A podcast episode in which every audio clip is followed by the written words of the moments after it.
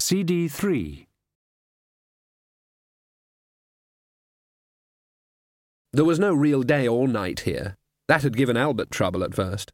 There was just the bright landscape, and above a black sky with stars. Death had never got the hang of day and night. When the house had human inhabitants, it tended to keep a 26 hour day. Humans, left to themselves, adopt a longer diurnal rhythm than the 24 hour day, so they can be reset like a lot of little clocks at sunset.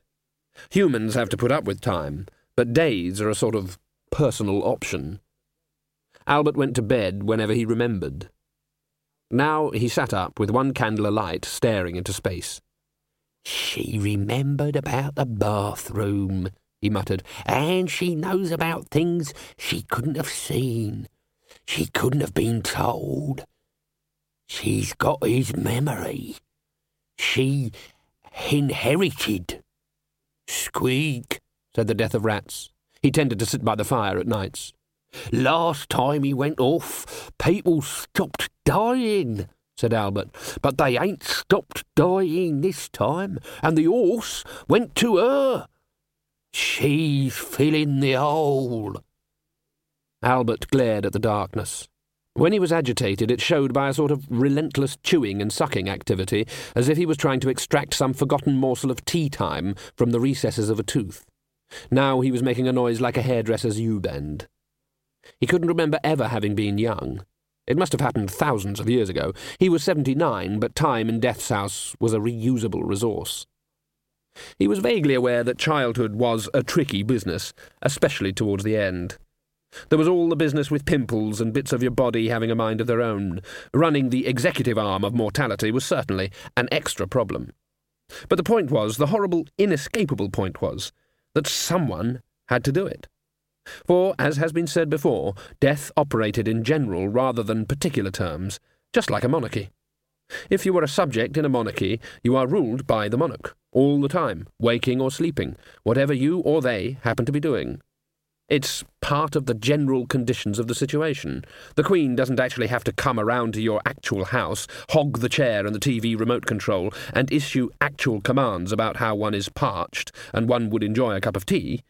It all takes place automatically, like gravity. Except that, unlike gravity, it needs someone at the top. They don't necessarily have to do a great deal, they just have to be there. They just have to be. Uh, said Albert. Squeak. She'll crack soon enough, said Albert. Oh, yes. You can't be an immortal and a mortal at the same time. It'll tear you in half. I almost feel sorry for her. Squeak, agreed the death of rats. And that ain't the worst bit, said Albert. You wait till her memory really starts working. Squeak. You listen to me, said Albert. You'd better start looking for him right away. Susan awoke and had no idea what time it was. There was a clock by the bedside, because Death knew there should be things like bedside clocks. It had skulls and bones and the Omega sign on it, and it didn't work. There were no working clocks in the house, except the special one in the hall. Any others got depressed and stopped or unwound themselves all in one go. Her room looked as though someone had moved out yesterday. There were hairbrushes on the dressing table and a few odds and ends of makeup. There was even a dressing gown on the back of the door. It had a rabbit on the pocket. The cosy effect would have been improved if it hadn't been a skeletal one. She had a rummage through the drawers. This must have been her mother's room. There was a lot of pink. Susan had nothing against pink, in moderation, but this wasn't it. She put on her old school dress. The important thing, she decided, was to stay calm. There was always a logical explanation for everything, even if you had to make it up. Squiff! The death of rats landed on the dressing room table, claws scrabbling for a purchase. He removed the tiny scythe from his jaws. I think, said Susan carefully, that I would like to go home now, thank you. The little rat nodded and leapt. It landed on the edge of the pink carpet and scurried away across the dark floor beyond. When Susan stepped off the carpet, the rat stopped and looked around in approval. Once again, she felt she'd passed some sort of test. She followed it out into the hall and then into the smoky cavern of the kitchen. Albert was bent over the stove. Morning, he said, out of habit rather than any acknowledgement of the time of day. You want fried bread with your sausages? There's porridge to follow. Susan looked at the mess sizzling in the huge frying pan. It wasn't a sight to be seen on an empty stomach, although it could probably cause one. Albert could make an egg wish it had never been laid. Haven't you got any muesli? she said. Is that some kind of sausage? said Albert suspiciously. It's nuts and grains. Any fat in it? I don't think so. How are you supposed to fry it then? You don't fry it. You call that breakfast? It doesn't have to be fried to be breakfast, said Susan. I mean, you mentioned porridge, and you don't fry porridge. Who says? Um, a boiled egg, then? Heh, boiling's no good. It don't kill off all the germs. Boil me an egg, Albert. As the echoes bounced across and died away, Susan wondered where the voice had come from. Albert's ladle tinkled on the tiles.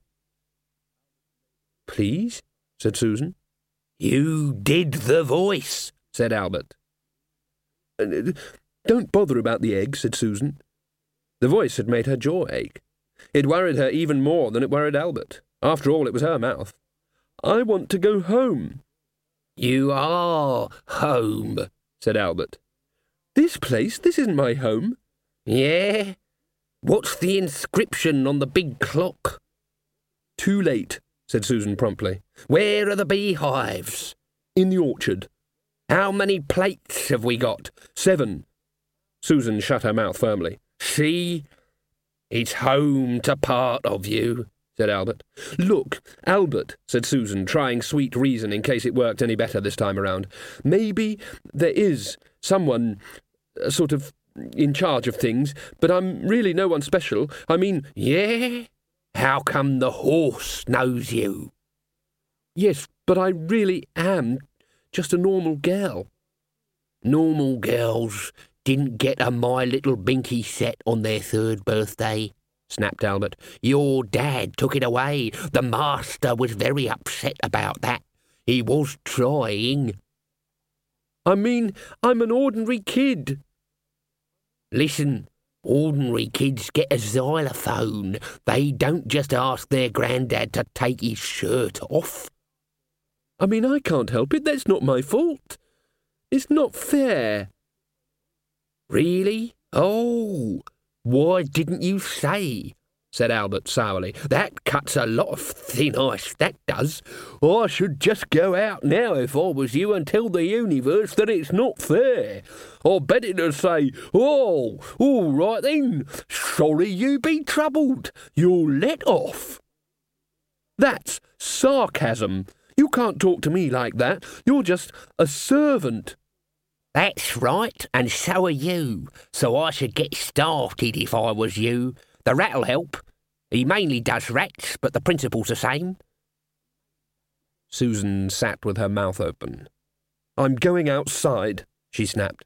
I ain't stopping you. Susan stormed out through the back door, across the enormous expanses of the outer room, past the grindstone in the yard, and into the garden. Huh, she said. If someone had told Susan that death had a house, she would have called them mad, or even worse, stupid. But if she'd had to imagine one, she'd have drawn in sensible black crayon some towering, battlemented Gothic mansion. It would loom and involve other words ending in oom, like gloom and, and doom. There would have been thousands of windows. She'd fill odd corners of the sky with bats. It would be impressive. It wouldn't be a cottage. It wouldn't have a rather tasteless garden. It wouldn't have a mat in front of the door with welcome on it. Susan had invincible walls of common sense. They were beginning to melt like salt in a wet wind, and that made her angry. There was grandfather Lezek, of course, on his little farm so poor that even the sparrows had to kneel down to eat. He'd been a nice old chap so far as she could recall, a bit sheepish now she came to think about it, especially when her father was around. Her mother had told Susan that her own father had been. Now she came to think about that, she wasn't sure what her mother had told her.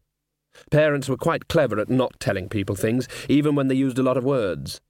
She'd just been left with the impression that he wasn't around. Now it was being suggested that he was renowned for being around all the time. It was like having a relative in trade. A god, now. A god would be something. Lady Odile Flume, in the fifth form, was always boasting that her great great grandmother had once been seduced by the god Blind Io in the form of a vase of daisies, which apparently made her a demi hemi semi goddess. She said her mother found it useful to get a table in restaurants. Saying you were a close relative of death probably would not have the same effect. You probably wouldn't even manage a seat near the kitchen. If it was all some kind of dream, she didn't seem at any risk of waking up. Anyway, she didn't believe that kind of thing. Dreams weren't like this. A path led from the stable yard past a vegetable garden and descending slightly into an orchard of black leaved trees. Glossy black apples hung from them. Off to one side were some white beehives and she knew she'd seen it all before. There was an apple tree that was quite, quite different from the others. She stood and stared at it as memory flooded back. She remembered being just old enough to see how logically stupid the whole idea was, and he'd been standing there, anxiously waiting to see what she'd do. Old certainties drained away to be replaced by new certainties. Now she understood whose granddaughter she was. The mended drum had traditionally gone in for, well, traditional pub games, such as dominoes, darts, and stabbing people in the back and taking all their money. The new owner had decided to go upmarket. This was the only available direction. There had been the quizzing device, a three ton water driven monstrosity based on a recently discovered design by Leonard of Quirm. It had been a bad idea. Captain Carrot of the Watch, who had a mind like a needle under his open smiling face, had surreptitiously substituted a new roll of questions like, Were you near Vortin's diamond warehouse on the night of the 15th? And, Who was the third man who did the blagging at Bearhugger's distillery last week? And had arrested three customers before they caught on. The owner had promised another machine any day now. The librarian, one of the tavern's regulars, had been collecting pennies in readiness. There was a small stage at one end of the bar. The owner had tried a lunchtime stripper, but only once.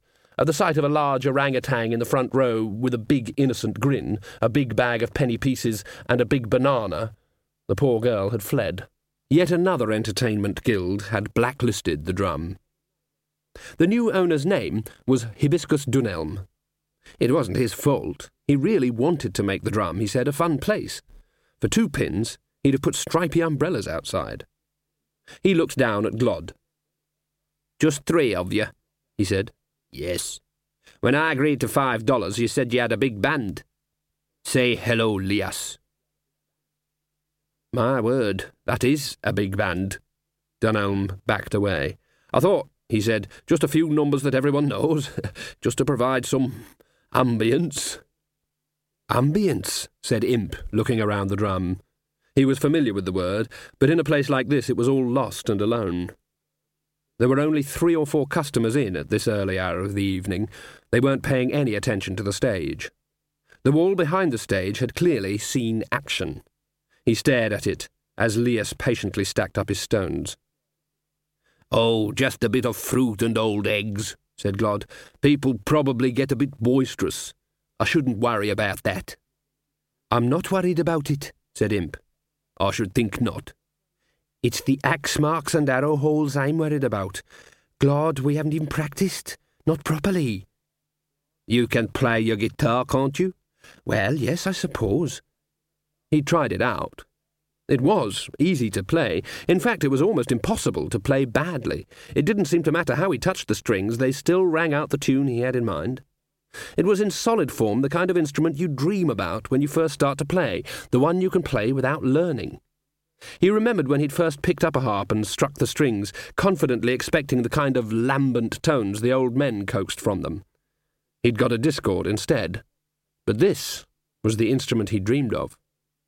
Well, stick to the numbers everyone knows, said the dwarf. The wizard's staff and gathering rhubarb, stuff like that. People like songs they can snigger along to. Imp looked down at the bar. It was filling up a bit now, but his attention was drawn to a large orangutan which had pulled up its chair right in front of the stage and was holding a bag of fruit. Glod, there's an ape watching us. Well, said Glod, unfolding a string bag. It's an ape. This is Ankh Morpork. That's how things are here. Glod removed his helmet and unfolded something from inside. Why have you got a string bag? said Imp. Fruit's fruit. Waste not, want not. If they throw eggs, try to catch 'em. Imp slung the guitar's strap over his shoulder. He tried to tell the dwarf, but what could he say? This is too easy to play? He hoped there was a god of musicians, and there is. There are many, one for almost every type of music. Almost every type.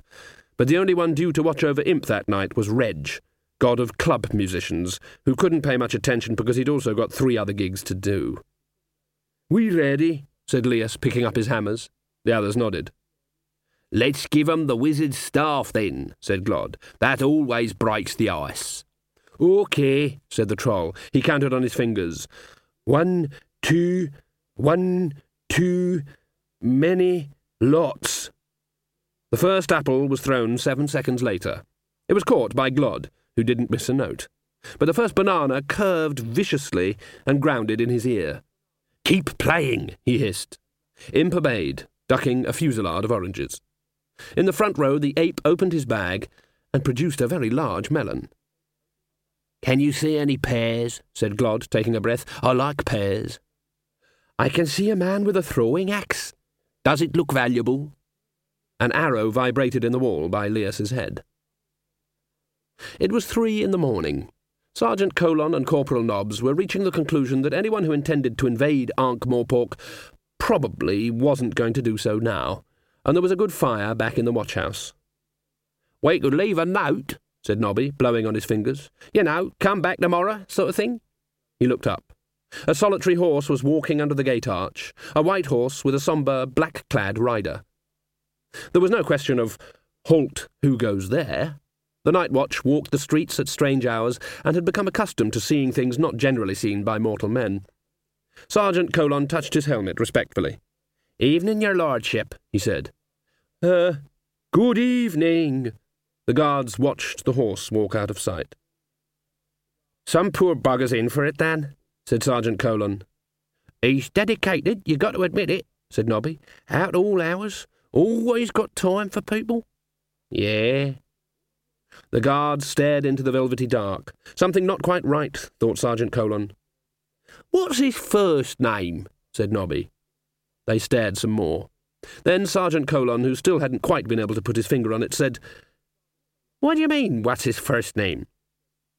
What's his first name? He's Death, said the sergeant. Death? That's his whole name. I mean, what do you mean? You mean like Keith Death? Well, why not? He's just death, isn't he? No, that's just his job. What do his friends call him? What do you mean, friends? All right, please yourself. Let's go and get a hot rum. I think he looks like a Leonard. Sergeant Colon remembered the voice. That was it, just for a moment there. I must be getting old, he said. For a moment there, I thought he sounded like a Susan. I think they saw me, whispered Susan, as the horse rounded a corner. The death of rats poked its head out of her pocket. Squeak! I think we're going to need that raven, said Susan. I mean, I think I understand you. I just don't know what you're saying. Binky stopped outside a large house, set back a little from the road. It was a slightly pretentious residence with more gables and mullions than it should rightly have, and this was a clue to its origins. It was the kind of house built for himself by a rich merchant when he goes respectable and needs to do something with the loot. I'm not happy about this, said Susan. It can't possibly work. I'm human. I have to go to the toilet and things like that. I can't just walk into people's houses and kill them. Squeak? Well, all right, not kill, but it's not good manners, however you look at it. A sign on the door said, Tradesman to rear entrance. Do I count as a squeak? Susan normally would never have dreamed of asking. She'd always seen herself as a person who went through the front doors of life. The death of rats scuttled up the path and through the door. Hang on, I can't. Susan looked at the wood. She could. Of course she could. More memories crystallized in front of her eyes. After all, it was only wood. It had rotted a few hundred years. By the measure of infinity, it hardly existed at all. On average, considered over the lifetime of the multiverse, most things didn't. She stepped forward. The heavy oak door offered as much resistance as a shadow. Grieving relatives were clustered around the bed, where, almost lost in the pillows, was a wrinkled old man. At the foot of the bed, paying no attention whatsoever to the keening around it, was a large, very fat ginger cat. Squeak. Susan looked at the hourglass. The last few grains tumbled through the pinch. The death of rats, with exaggerated caution, sneaked up behind the sleeping cat and kicked it hard. The animal awoke, turned, flattened its ears in terror, and leapt off the quilt. The death of rats sniggered. One of the mourners, a pinch faced man, looked up. He peered at the sleeper. That's it, he said. He's gone. I thought we were going to be here all day, said the woman next to him, standing up. Did you see that wretched old cat move? Animals can tell, you know. They've got this sixth sense. well, come on there. I know you're here somewhere, said the corpse. It sat up. Susan was familiar with the idea of ghosts, but she hadn't expected it to be like this. She hadn't expected the ghosts to be the living, but they were merely pale sketches in the air compared to the old man sitting up in bed. He looked solid enough, but a blue glow outlined him. One hundred and seven years, eh? he cackled. I expect I had you worried there for a while. Where are you? Um, here, said Susan. Oh, female, eh? said the old man. Well, well, well. He slid off the bed spectral nightshirt flapping, and was suddenly pulled up short as though he'd reached the end of a chain. This was more or less the case. A thin line of blue light still tethered him to his late habitation. The death of rats jumped up and down on the pillow, making urgent slashing movements with its scythe. Oh, um, sorry, said Susan, and sliced. The blue line snapped with a high pitched crystalline twang. Around them, sometimes walking through them, were the mourners. Mourning seemed to have stopped now the old man had died. The pinched faced man was feeling under the mattress. Look at 'em, said the old man nastily. Poor old Grandad sob sob sorely missed. We won't see his like again. Where did the old bugger leave his will? That's my youngest son, that is. Well, if you can call a card every Hogswatchnight a son. See his wife. Got a smile like a wave on a slop bucket and she ain't the worst of 'em. Relatives, you can keep 'em. I only stayed alive out of mischief. A couple of people were exploring under the bed. There was a humorous porcelain clang. The old man capered behind them, making gestures. Not a chance, he chortled. He it's in the cat basket. I left all the money to the cat. Susan looked around. The cat was watching them anxiously from behind the washstand. Susan felt some response was called for. That was very kind of you, she said. Ah, mangy thing, thirteen years of sleeping and crapping and waiting for the next meal to turn up. Never took half an hour's exercise in his big fat life. Up until they find the will, anyway. Then he's going to be the richest, fastest cat in the world. The voice faded. So did its owner. What a dreadful old man, said Susan. She looked down at the death of Rats, who was trying to make faces at the cat. What'll happen to him? Squeak. Oh. Behind them, a former mourner tipped a drawer out onto the floor. The cat was beginning to tremble. Susan stepped out through the wall. Clouds curled behind Binky like a wake. Well, that wasn't too bad. I mean, no blood or anything, and he was very old and not very nice. That's all right, then, is it? The raven landed on her shoulder. What are you doing here? Rat Death here said I could have a lift. I've got an appointment. Squeak. The death of rats poked its nose out of the saddlebag. Are we a cab service? said Susan coldly. The rat shrugged and pushed a lifetimer into her hand. Susan read the name etched on the glass. Wolf, Wolf son son son son son son son. Sounds a bit hublandish to me. The Death of Rats clambered up Binky's mane and took up station between the horse's ears, tiny robe flapping in the wind. Binky cantered low over a battlefield. It wasn't a major war, just an intertribal scuffle. Nor were there any obvious armies. The fighters seemed to be two groups of individuals, some on horseback who happened coincidentally to be on the same side. Everyone was dressed in the same sort of furs and exciting leatherware, and Susan was at a loss to know how they told friend from foe.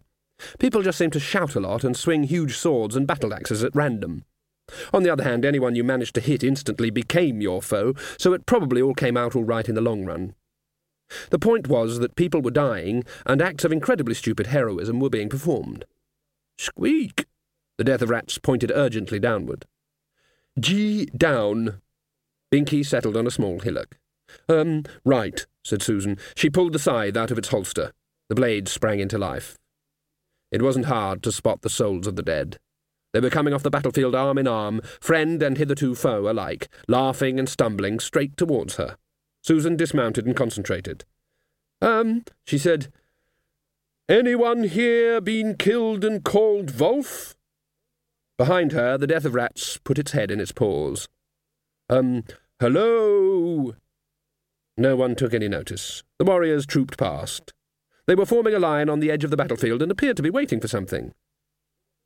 She didn't have to do all of them. Albert had tried to explain, but a memory had unfolded anyway. She just had to do some, determined by timing or historical importance, and that meant all the others happened. All she had to do was keep the momentum going. You've got to be more assertive, said the raven, who had alighted on a rock. That's the trouble with women in the professions. Not assertive enough. Why do you want to come here? she said. This is a battlefield, isn't it? said the raven patiently. You've got to have ravens afterwards. Its freewheeling eyes swivelled in its head. Carrion regardless, as you might say. You mean everyone gets eaten? Part of the miracle of nature, said the raven. That's horrible, said Susan. Black birds were already circling in the sky. Not really, said the raven. Horses for courses, you might say. One side, if that's what you could call it, was fleeing the field of battle with the others in pursuit. The birds started to settle on what was, Susan realised with horror, an early breakfast. Soft bits, sunny side up. You'd better go and look for your lad, said the raven. Otherwise you'll miss his ride. What ride? The eyes orbited again. You ever learn mythology? it said. No, Miss Butts says it's just made up stories with little literary content. Ah, oh, dearie me, we can't have that, can we? Ah, well, you soon say, must rush. The raven leapt into the air. I generally try to get a seat near the head. What will I? And then someone started to sing. The voice swooped out of the sky like a sudden wind. It was a rather good mezzo soprano.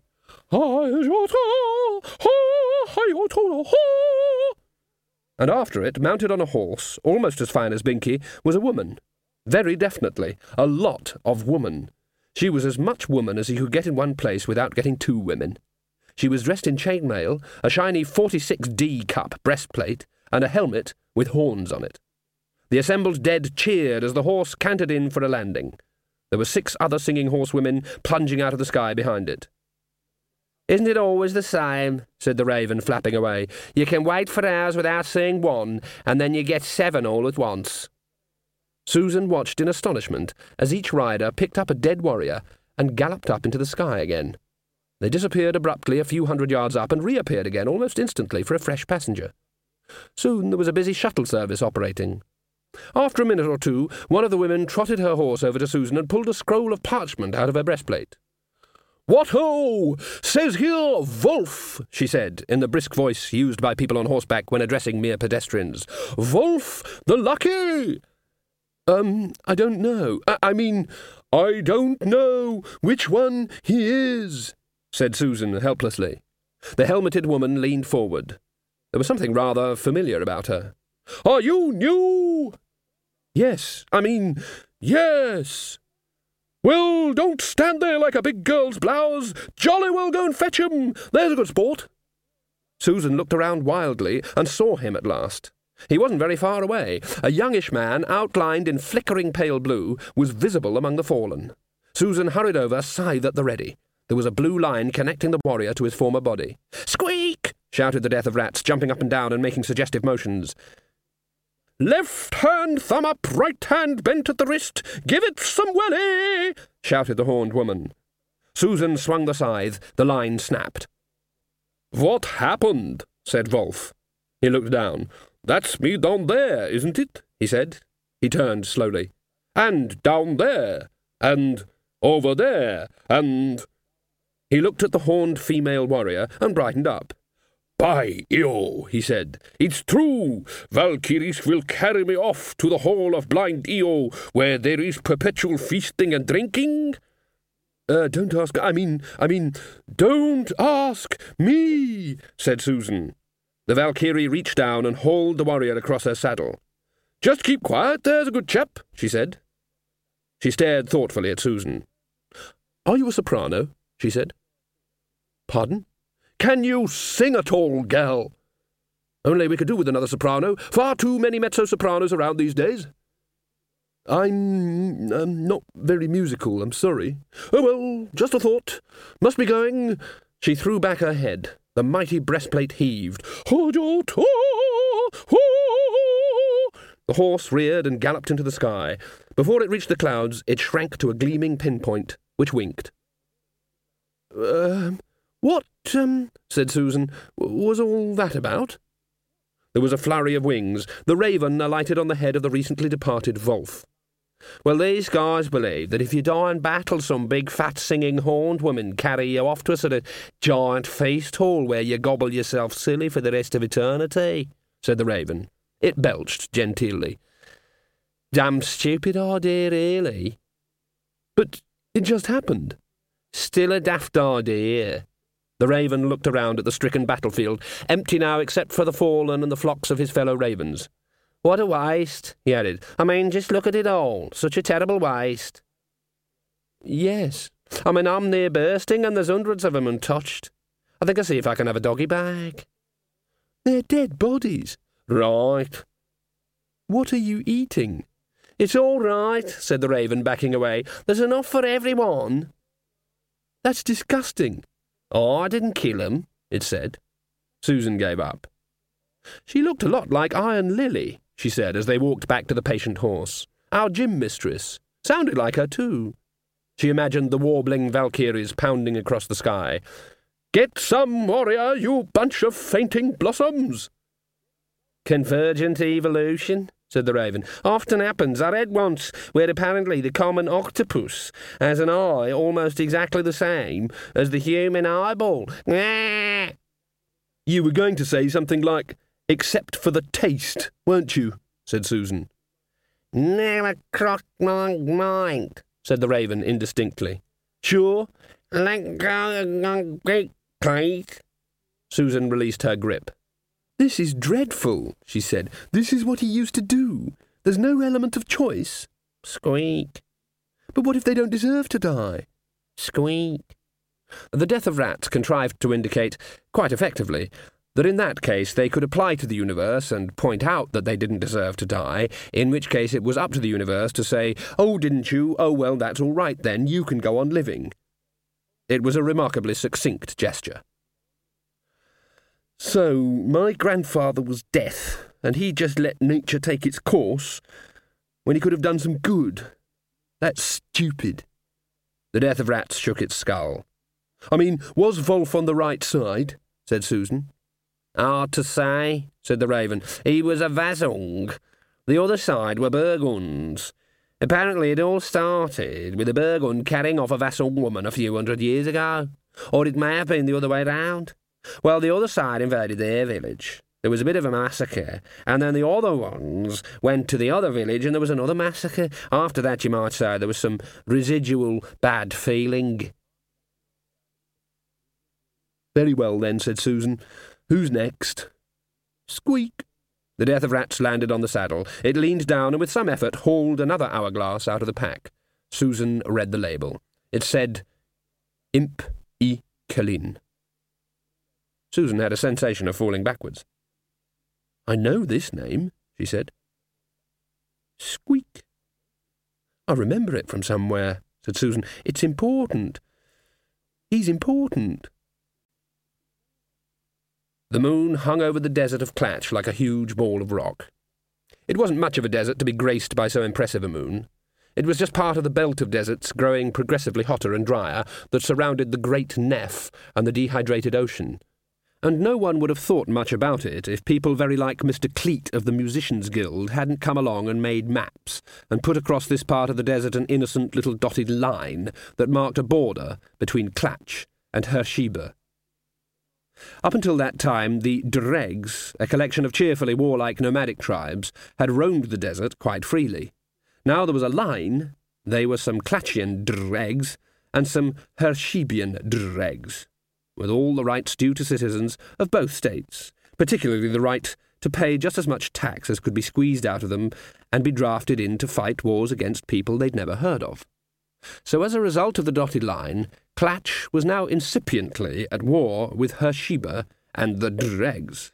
Hersheba was at war with the D'regs and Klatch, and the D'regs were at war with everyone, including one another, and having considerable fun because the D'reg word for stranger was the same as for target. The fort was one of the legacies of the dotted line. Now it was a dark rectangle on the hot silver sands. From it came what could very accurately be called the strains of an accordion, since someone seemed to want to play a tune, but kept on running into difficulties after a few bars and starting again. Someone knocked on the door. After a while there was a scraping on the other side, and a small hatch opened. Yes, Effendi? Is this the Klatchian Foreign Legion? The face of the little man on the other side of the door went blank. Um, he said, You got me there. Um, hang on a moment. The hatch shut. There was a whispered discussion on the other side of the door. The hatch opened.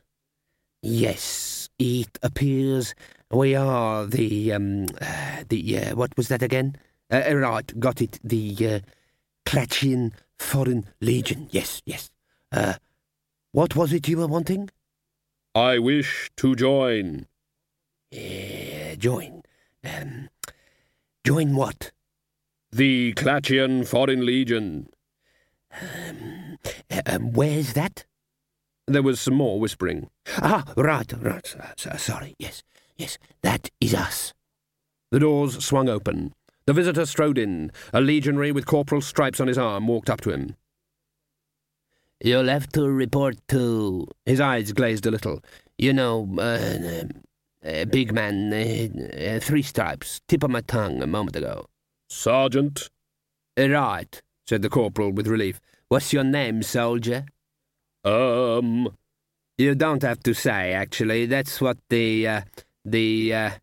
Klatchian Foreign Legion? Uh, uh, what it's all about. People join to, to, uh, uh, with your mind, you know, when you can't, um, uh, things that happened, um, Forget?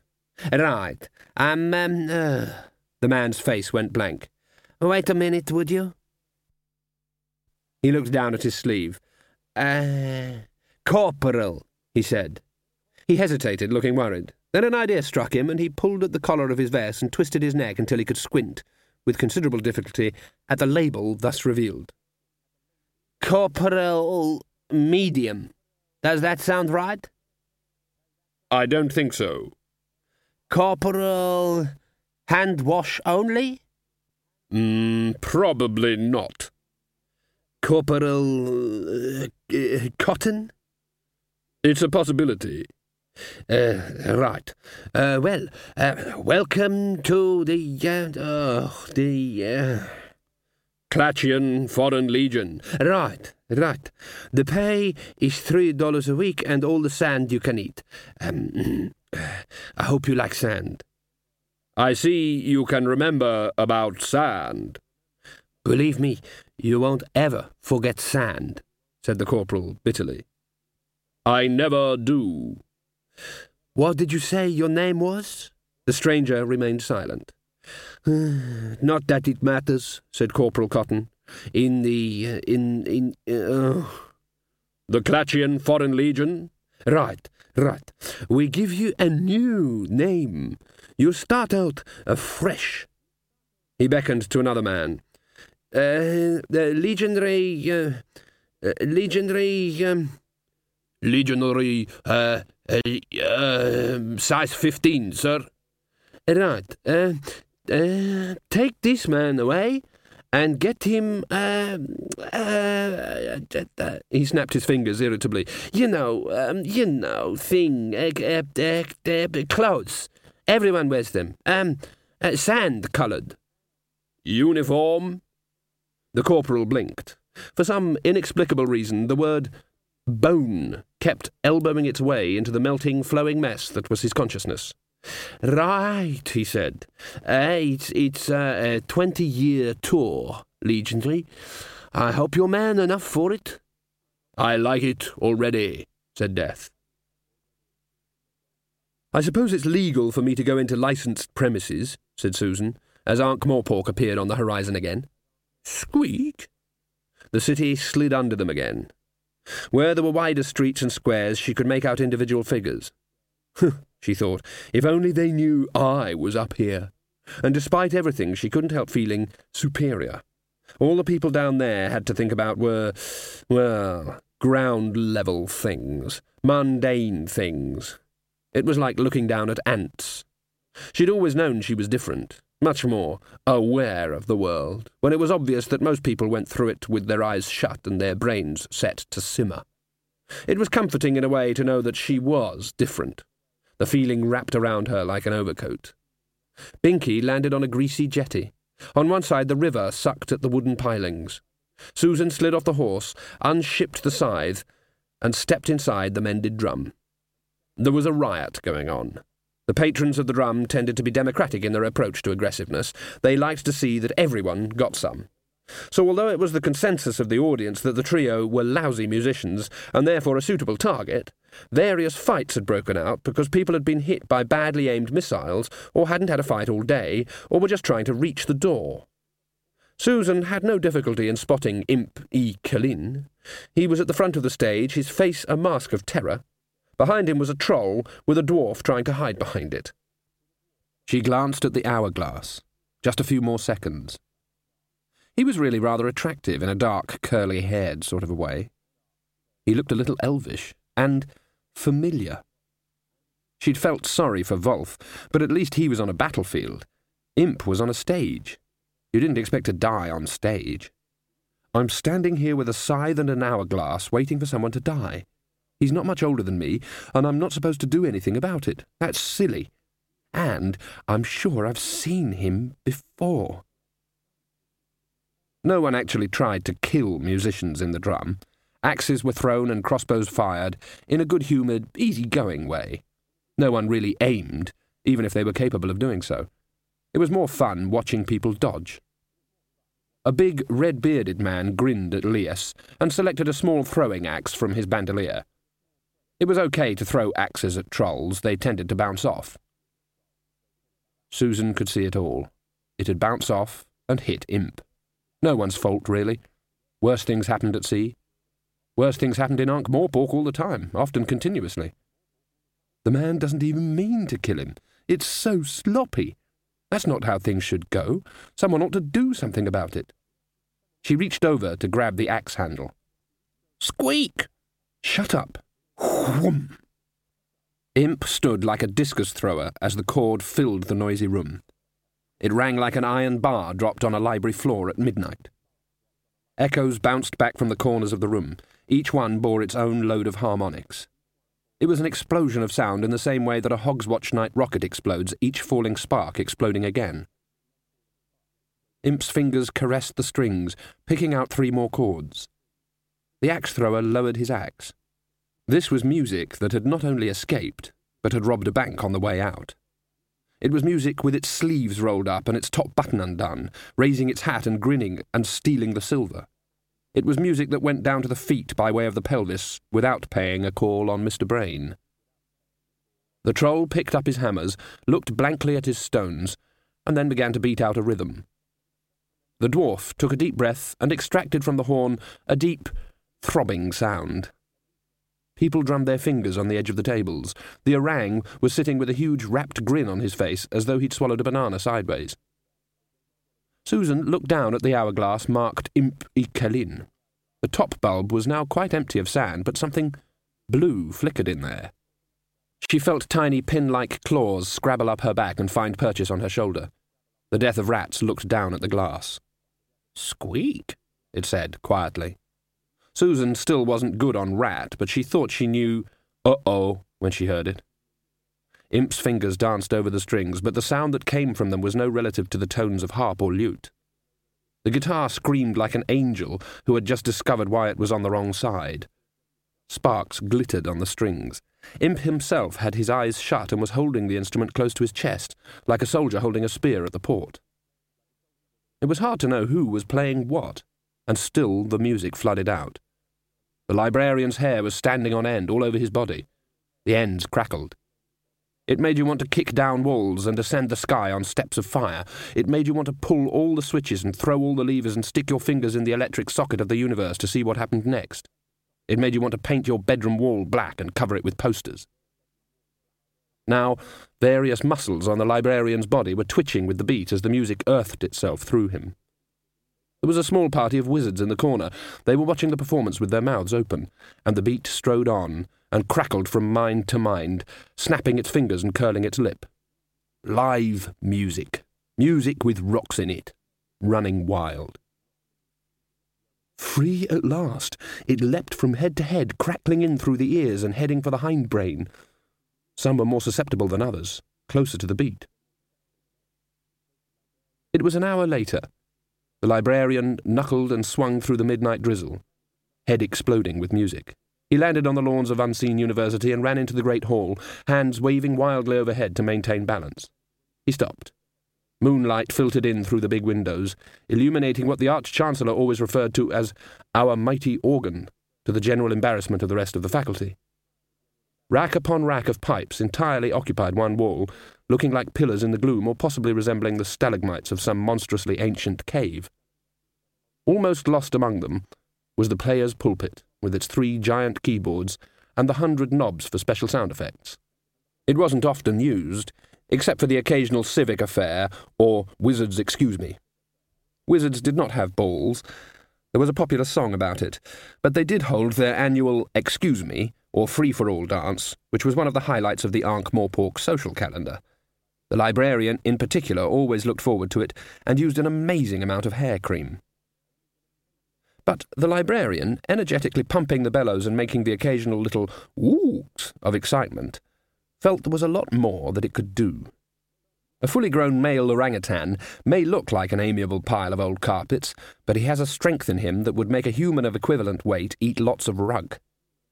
The librarian only stopped pumping when the lever was too hot to hold and the air reservoirs were farting and whistling around the rivets. Then he swung himself up into the organist's seat. The whole edifice was humming softly under the enormous pent-up pressure. The librarian locked his hands together and cracked his knuckles, which is impressive when you have as many knuckles as an orangutan. He raised his hands. He hesitated. He lowered his hands again and pulled out the Vox Humana, the Vox Dei, and the Vox Diabolica. The moan of the organ took on a more urgent tone. He raised his hands. He hesitated. He lowered his hands and pulled out all the rest of the stops, including the twelve knobs with question mark on them, and the two with faded labels warning in several languages that they were on no account to be touched ever in any circumstances. He raised his hands. He raised his feet also, positioning them over some of the more perilous pedals. He shut his eyes. He sat for a moment in contemplative silence, a test pilot, ready to slit the edge of the envelope in the starship melody. He let the plangent memory of the music fill his head and flow down his arms and fill his fingers. His hands dropped. What did we do? What did we do? said Imp. Excitement ran its barefoot races up and down his spine. They were sitting in the tiny cramped room behind the bar. Glod took off his helmet and wiped the inside. Would you believe four beats to the bar, two four-time melody led with the bass beat forward in the melody? What's all that? said Lias. What's all them words mean? You're a musician, ain't you? said Glod.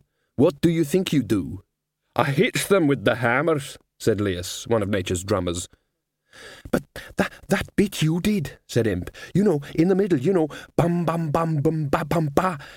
How, how did you know to do that bit? It was just a bit that had to go there, said Lias. Imp looked at the guitar. He'd put it on the table. It was still playing quietly to itself like a cat purring. That's not a normal instrument, he said, shaking a finger at it. I was just standing there, and it started playing all by itself. Probably belonged to a wizard, like I said, said Glod. Nah, said Lias. Never knew any wizard who was musical. Music and magic don't mix. They looked at it. Imp had never heard of an instrument that played itself before, except the legendary harp of Owen Mwnyy, which sang when danger threatened. And that had been back in the days when there were dragons around. Singing harps went well with dragons. They seemed out of place in a city with guilds and everything. The door swung open.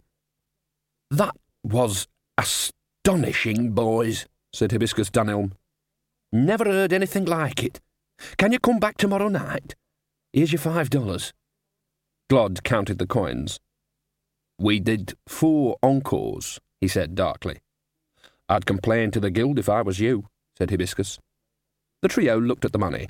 It looked very impressive to people whose last meal had been twenty-four hours ago. It wasn't guild rate. On the other hand, it had been a long twenty-four hours. If you come back tomorrow, said Hibiscus, I'll make it six dollars. How about that? Oh, wow, said Glod. Mustrum Ridcully was jolted upright in bed because the bed itself was being gently vibrated across the floor. So it had happened at last. They were out to get him. The tradition of promotion in the university by filling dead men's shoes, sometimes by firstly ensuring the death of the man in those shoes, had lately ceased. This was largely because of Ridcully himself, who was big and kept himself in trim, and as three late night aspirants to the Arch Chancellorship had found, also had very good hearing. They had been variously hung out of the window by their ankles, knocked unconscious with a shovel, and had their arm broken in two places. Besides, Ridcully was known to sleep with two loaded crossbows by his bed. He was a kind man, and probably wouldn't shoot you in both ears. That sort of consideration encouraged a more patient type of wizard. Everyone dies sooner or later. They could wait. Ridcully took stock and found his first impression was mistaken. There appeared to be no murderous magic going on. There was just sound, cramming the room to every corner. Ridcully shuffled into his slippers and went out into the corridor, where other members of the faculty were milling around and blearily asking one another what the hell was happening. Plaster rained down on them from the ceiling in a steady fog. Um, who, who's causing that, that din? shouted Ridcully. There was a mute chorus of unheard replies and much shrugging of shoulders. Well, I will find out, growled the Arch-Chancellor, and set off for the stairs, with the others trailing after him. He walked without his knees or elbows bending very much, a sure sign of a forthright man in a bad temper. The trio said nothing all the way out of the drum. They said nothing all the way to Gimlet's delicatessen. They said nothing while they waited in the queue, and then all they said was, So, right, that's one Quattro Rodenti with extra newts, hold the chilies, one Klatchian Hots with double salami, and a fourth strata, no pitchblende. They sat down to wait. The guitar played a little four note riff. They tried not to think about it. They tried to think about other things. I think I'll change my name, said Lias eventually. I mean, Lias. Not a good name for the music business. What'll you change it to? said Glod. I thought. Don't laugh. I thought. Cliff, said Lias. Cliff? Good troll name, very stony, very rocky, nothing wrong with it, said Cliff, nay Lias, defensively. Well, yes, but, uh, I, I don't know, I mean, well, Cliff. Can't see anyone lasting long in this business with a name like Cliff. Better than Glod, anyway. I'm sticking with Glod, said Glod. And Imp is sticking with Imp, right? Imp looked at the guitar. It's not right, he thought. I hardly touched it. I just. And I feel so tired. I. Not sure, he said wretchedly. Not sure if Imp is the right name for the. for, for, for this music. His voice trailed off. He yawned. Imp, said Glod after a while. Hmm? said Imp. And he'd felt someone was watching him out there. That was daft, of course. He couldn't say to someone, I was on stage and I thought someone was watching me. They'd say, Really? That's really occult, that is. Imp, said Glod. Why are you snapping your fingers like that? Imp looked down. Was I? Yes. Just thinking. Uh, my name. It's not right for this music either. What does it mean in real language? said Glod. Well, all my family are E. Kellins, said Imp, ignoring the insult to an ancient tongue. It means of the holly. That's all that grows in Llamedos, you see. Everything else just rots. I wasn't going to say, said Cliff, but imp sounds a bit like elf to me. It just means small shoot, said Imp. You know, like a bud. Bud e Kellin, said Glod. Buddy. Worse than Cliff, in my opinion. Ah, I think it sounds right, said Imp. Glod shrugged and pulled a handful of coins out of his pocket. We've still got more than four dollars, he said. I know what we should do with it, too. We should put it towards guild membership, said the new buddy. Glod stared into the middle distance. No, he said, we haven't got the sound right. I mean, it was very good. Very new. He stared hard at Imp come Buddy. But there's still something missing. The dwarf gave Buddy, nay Imp, another penetrating stare. Do you know you're shaking all over? he said, moving around on your seat like you've got a pant full of ant. I can't help it, said Buddy. He wanted to sleep, but a rhythm was bouncing around inside his head. I saw it too, said Cliff. When we was walking here, you were bouncing along. He looked under the table, and you is tapping your feet. And you keep snapping your fingers, said Glod.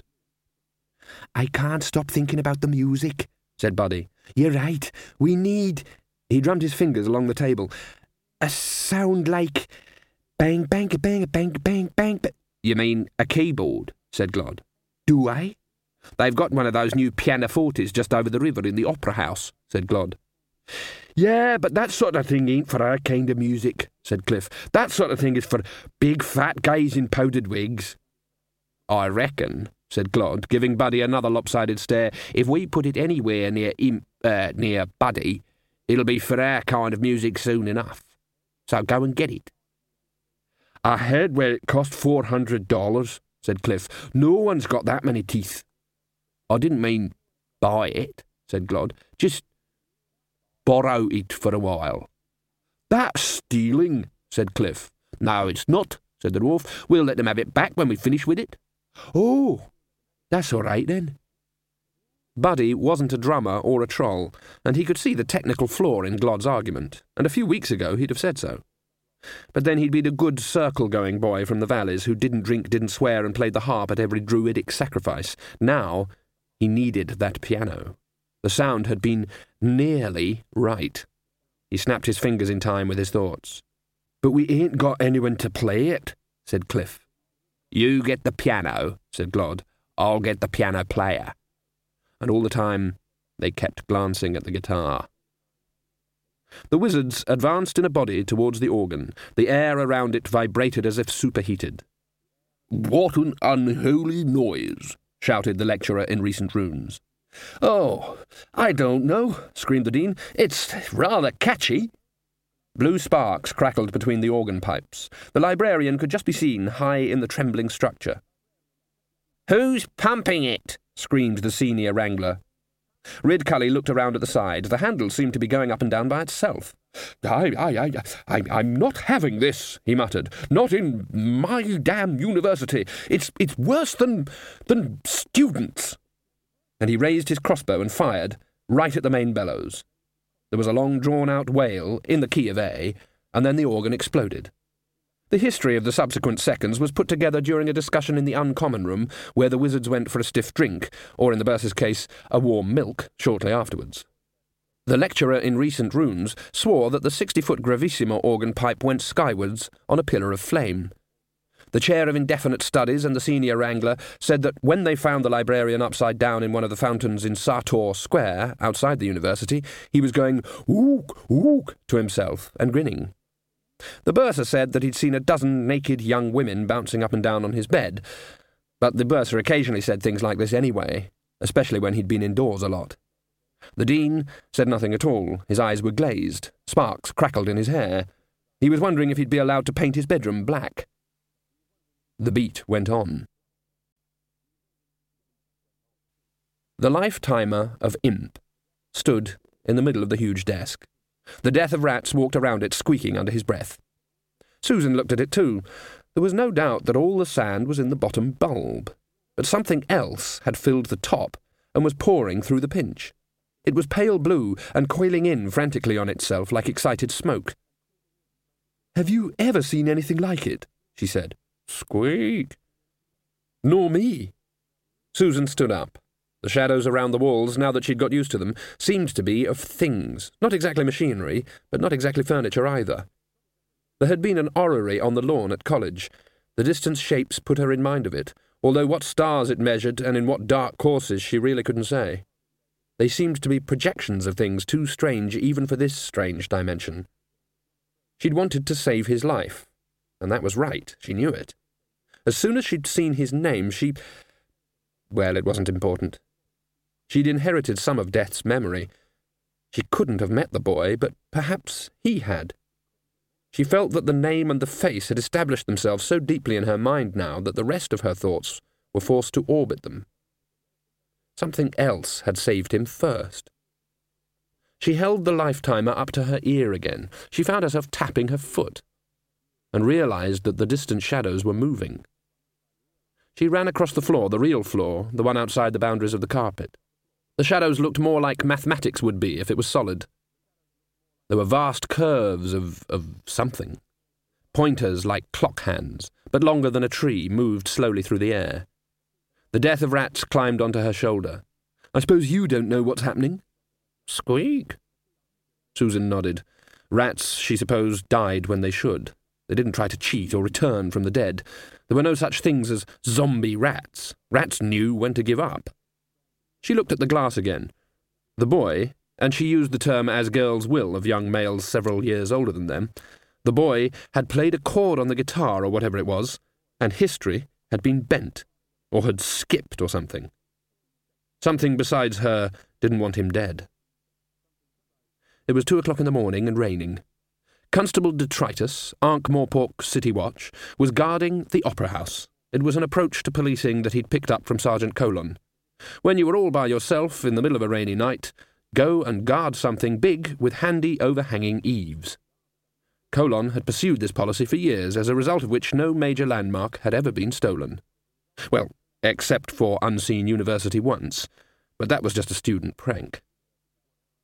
It had been an uneventful night. About an hour earlier, a 64 foot organ pipe had dropped out of the sky. Detritus had wandered over to inspect the crater, but he wasn't quite certain if this was criminal activity. Besides, for all he knew, this was how you got organ pipes. For the last five minutes, he'd also been hearing muffled thumps and the occasional tinkling noise from inside the opera house. He'd made a note of it. He did not wish to appear stupid. Detritus had never been inside the opera house. He didn't know what sound it normally made at 2 a.m. The front doors opened, and a large, oddly shaped, flat box came out hesitantly. It advanced in a curious way, a few steps forward, a couple of steps back and it was also talking to itself. Detritus looked down. He could see, he paused, at least seven legs of various sizes, only four of which had feet. He shambled across to the box and banged on the side. Hello, hello. What's all this then? he said, concentrating to get the sentence right. The box stopped. Then it said, We're a piano. Detritus gave this due consideration. He wasn't sure what a piano was. Uh, uh, piano move about, does it? he said. It's, uh, we've got legs, said the piano. Detritus conceded the point. But it out, uh, the middle of the night, he said. Even pianos have to have time off, said the piano. Detritus scratched his head. This seemed to cover it. Well, all right, he said. He watched the piano jerk and wobble down the marble steps and round the corner. It carried on talking to itself. How long have we got, do you think? We ought to make it to the bridge. He not clever enough to be a drummer. But he's a policeman. So? Cliff? Yep. We might get caught. He can't stop us. We're on a mission from Glod. Right. The piano tottered onward through the puddles for a little while, and then asked itself, Buddy? Yup. Why did I just say that? Say what? About us being on a mission, you know, from Glod. Well, the dwarf said to us go and get the piano, and his name is Glod, so. Yeah, yeah, right, right. But he could have stopped us. I mean, there's nothing special about some mission from some dwarf. Maybe you were just a bit tired. Maybe that's it, said the piano gratefully. Anyway, we are on a mission from Glod. Yep. Glod sat in his lodgings watching the guitar. It had stopped playing when Buddy had gone out, although if he put his ear close to the strings he was sure that they were still humming very gently. Now he very carefully reached out and touched the. To call the sudden snapping sound discordant would be too mild. The sound had a snarl. It had talons. Glod sat back. Right, right. It was Buddy's instrument. An instrument played by the same person over the years could become very adapted to them, although not in Glod's experience to the point of biting someone else. Buddy hadn't had it a day yet, but the principle, maybe, was the same. It was an old dwarf legend about the famous horn of Fergal, which sounded itself when danger was near, and also in the presence, for some reason, of horseradish. And there was even an Ankh-Morpork legend, wasn't there, about some old drum in the palace or somewhere that was supposed to bang itself if an enemy fleet was seen sailing up the Ankh? The legend had died out in recent centuries, partly because this was the age of reason, and also because no enemy fleet could sail up the Ankh without a gang of men with shovels going in front. And there was a troll story about some stones that on frosty nights. Uh, the point was that magical instruments turned up every so often. Glod reached out again. all right, all right. The old music shop was right up against the university, after all, and magic did leak out, despite what the wizards always said about talking rats and walking trees just being statistical flukes. But this didn't feel like magic. It felt a lot older than that. It felt like music. Glod wondered whether he should persuade Imp, uh, Buddy, to take it back to the shop and get a proper guitar. On the other hand, six dollars was six dollars, at least. Something hammered on the door. Who's that? said Glod, looking up. The pause outside was long enough to let him guess. He decided to help out. Cliff, he said. Yep, got a piano here. Bring it on in. Had to break off the legs and the lid and a few other bits, but it's, it's basically okay. Bring it on in, then. Door's too narrow. Buddy, coming up the stairs behind the troll, heard the crunch of woodwork. Try it again. Fits perfectly. There was a piano-shaped hole around the doorway. Glod was standing next to it holding his axe. Buddy looked at the wreckage all over the landing. What the hell are you doing? he said. That's someone else's wall. Well, it's someone else's piano. Yes, but you can't just hack holes in the wall. What's more important, some wall or getting the sound right? said Glod. Buddy hesitated. Part of him thought, that's ridiculous, it's only music. Another part of him thought, rather more sharply, that's ridiculous, it's only a wall. All of him said, Oh, since you put it like that. But what about the piano player? I told you, I know just where to find one, said Glod. A tiny part of him was amazed. I've hacked a hole in my own wall. It took me days to nail that wallpaper on properly. End of CD 3